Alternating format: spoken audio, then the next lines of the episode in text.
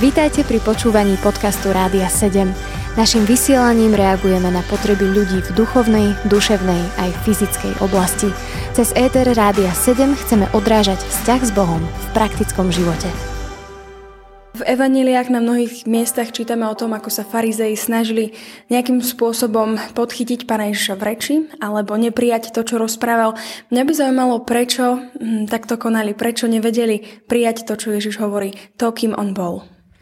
Tento problém je veľmi zaujímavý. Si myslím, že je veľmi pozoruhodný v tom zmysle, že Ježiš najväčší odpor e, mal od, práve od farizeov. Dnes už slovo farizej, alebo farizeus, e, je akýmsi synonymom pretvárky, falše, nejakého hnevu možno. Ale v dobách, keď Ježiš e, žil a pracoval, tak e, slovo farizej bolo skôr práve naopak. Bol to niekto, kto bol veľmi vážený, kto mal povesť veľmi dôsledného náboženského človeka a boli to akýsi, možno v úvodzovkách by sa dalo povedať, vodcovia ľudu. Samozrejme nie politický, lebo Rím vládol a E, skôr saducej či sadukají, ako sa niekedy to vyslovuje, e, boli pri politickej moci. Toto treba predoslať kvôli tomu, že keď použijeme slovo farizej, tak v Slovenčine už máme akýsi predsudok, že o kom ideme hovoriť a trochu by sme sa toho mali zbaviť. Prečo chceli Ježiša odmietnúť? Myslím že by sme to mohli dať do takých troch rovín aj keď je vždy nebezpečné to zatriediť, ale v prvom rade farizei mali moc. Nemali síce politickú moc, ale ovládali myslenie ľudí a cítili sa veľmi dôležití a boli dôležití. Zrazu prišiel niekto, kto tú moc spochybňoval. Ježiš mal obrovskú moc, uzdravoval. Zaujímavé, že nikde e, Židia, ktorí sa proti nemu postavili, keď hovoríme o Židoch, toto je tak na, na okraji, nesmieme si myslieť, že všetci Židia sa proti Ježišovi postavili. Takže to slovo Židia je skôr v zmysle náboženský judaizmus, sa proti nemu postavil a nie Židia ako národ, povedzme.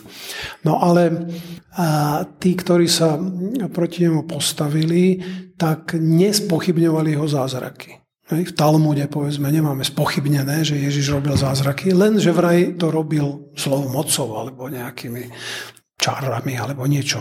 Takže e, ako sa hovorí, toto nie je z Biblie, ale myslím, že to nie je zlé slovo či zlý výrok, že moc korumpuje a absolútna moc korumpuje, absolútne to sa tam dodáva tak farizei e, žiarlili. To aj Pilát, u Marka je napísané v 15. kapitole, že Pilát si všimol, že zo závisti ho udali, teda zo závisti ho vydali na smrť.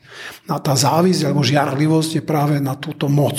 Že Ježiš mal reálnu moc a vlastne preberali ju od farizeov, ktorí tú moc strácali. Druhý dôvod, ktorý je veľmi závažný, je, že Ježiš vyvracel ich teológiu.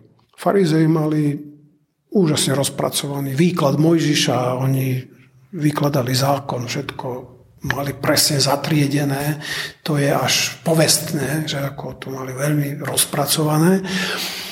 A Ježiš ukazoval, že to, je, že to nesedí, že to je inak. On ukazoval, že zákon, ktorý Mojžiš priniesol, Boží zákon cez Mojžiša, že má spirituálny význam a že ho inak treba naplniť, ako farizei ho naplňali.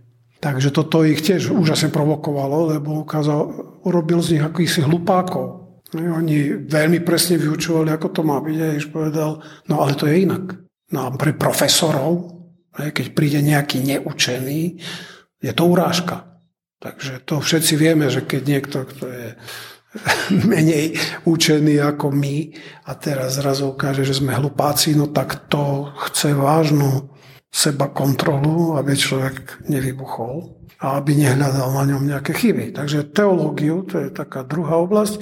No a tretia, možno, že naj, citlivejšia, neviem, to záleží od ľudí, je, že ukazoval, že sú podvodníci.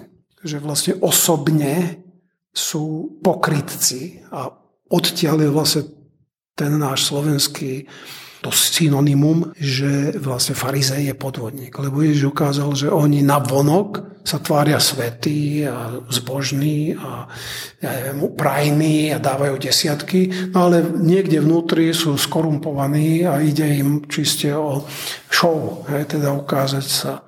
Takže e, toto zožalo takú nenávisť, teda u nich voči Ježišovi, že nakoniec e, Biblia nám ukazuje, že práve farizeji a iní, čo boli pri moci postavení v židovstve, sú viac zodpovední za jeho ukrižovanie ako Pilát. Bez toho, aby sme Piláta chceli ospravedlňovať. Teraz sme rozprávali o farizejoch, napriek tomu sa možno aj nám v dnešnej dobe môže stať, že budeme mať sklony k takémuto farizejstvu alebo k hľadaniu slávy sami pre seba.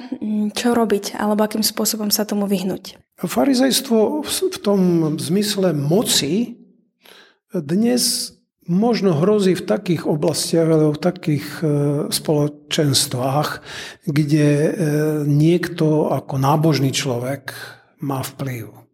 Mám dojem, že v dnešnej sekularizovanej spoločnosti je toho ale značne menej. Môžem sa míliť, toto je ale môj dojem, že dnes, ak je niekto zbožný, skôr e, vypadá za hlupáka ako za nejakého vplyvného. No ale môže byť niekde v cirkvi proste farár alebo kňaz alebo niekto, kto má to takéto postavenie. E, skôr tu hrozí e, pretvárka, e, čo znamená, že hráme náboženstvo ale, a možno aj sami pred sebou. Ako sa toho zbaviť, to je ťažká otázka, pretože mám dojem, a myslím, že to písmo hovorí, že len Pán Boh nás môže z toho oslobodiť. Pretože moc seba klamu je tak obrovská, že e, my si ľahko o sebe namyslíme, že sme úprimní a že to všetko robíme z najčistejšieho motívu, z lásky k Bohu alebo z lásky k blížnemu, k, blí, k ľuďom. Ale niekde v skrytosti je snaha zapôsobiť, zahrať. Takže e, na jednej strane to chcem modlitbu, Bože, daj mi poznať sám seba, teda ako mňa, a kto som a čo som. A na druhej strane, keď sa stretnem s takýmto, takouto urážkou, dám, povedzme, že e, ja neviem, niekto mladší, alebo menej vzdelaný, alebo nemá postavenie náboženské, alebo čo, a teraz ma odhalí, že poukáže, že som hlupák, alebo pretvarovač, alebo niečo, tak tam je e, veľmi dôležité, aby som tú konfrontáciu prijal. Ak sa urazím a neznesiem to v tej chvíli, tak aspoň aby som spätne urobil toho pokánie a priznal, dobre, tak si, alebo ste mladší, alebo nevzdelanejší, ale máte pravdu. Tu som hrešil, tu som sa pretvaroval, tu som proste nemal, nebol som správne na tom. Je to ťažké, ale je to jediná cesta. Lebo Boh nás veľmi často konfrontuje práve cez ľudí, že ukazuje, že nie sme na tom dobré. Na čím sme starší a múdrejší a vyššie postavení, žiaľ, tým je to čas, e, ťažšie. Obyčajne mladým sa nadáva, že sú namyslení. Ja mám životný dojem, že starí sú oveľa namyslenejší ako mladí. Počúvali ste podcast Rádia 7. Informácie o možnostiach podpory našej služby nájdete na radio7.sk.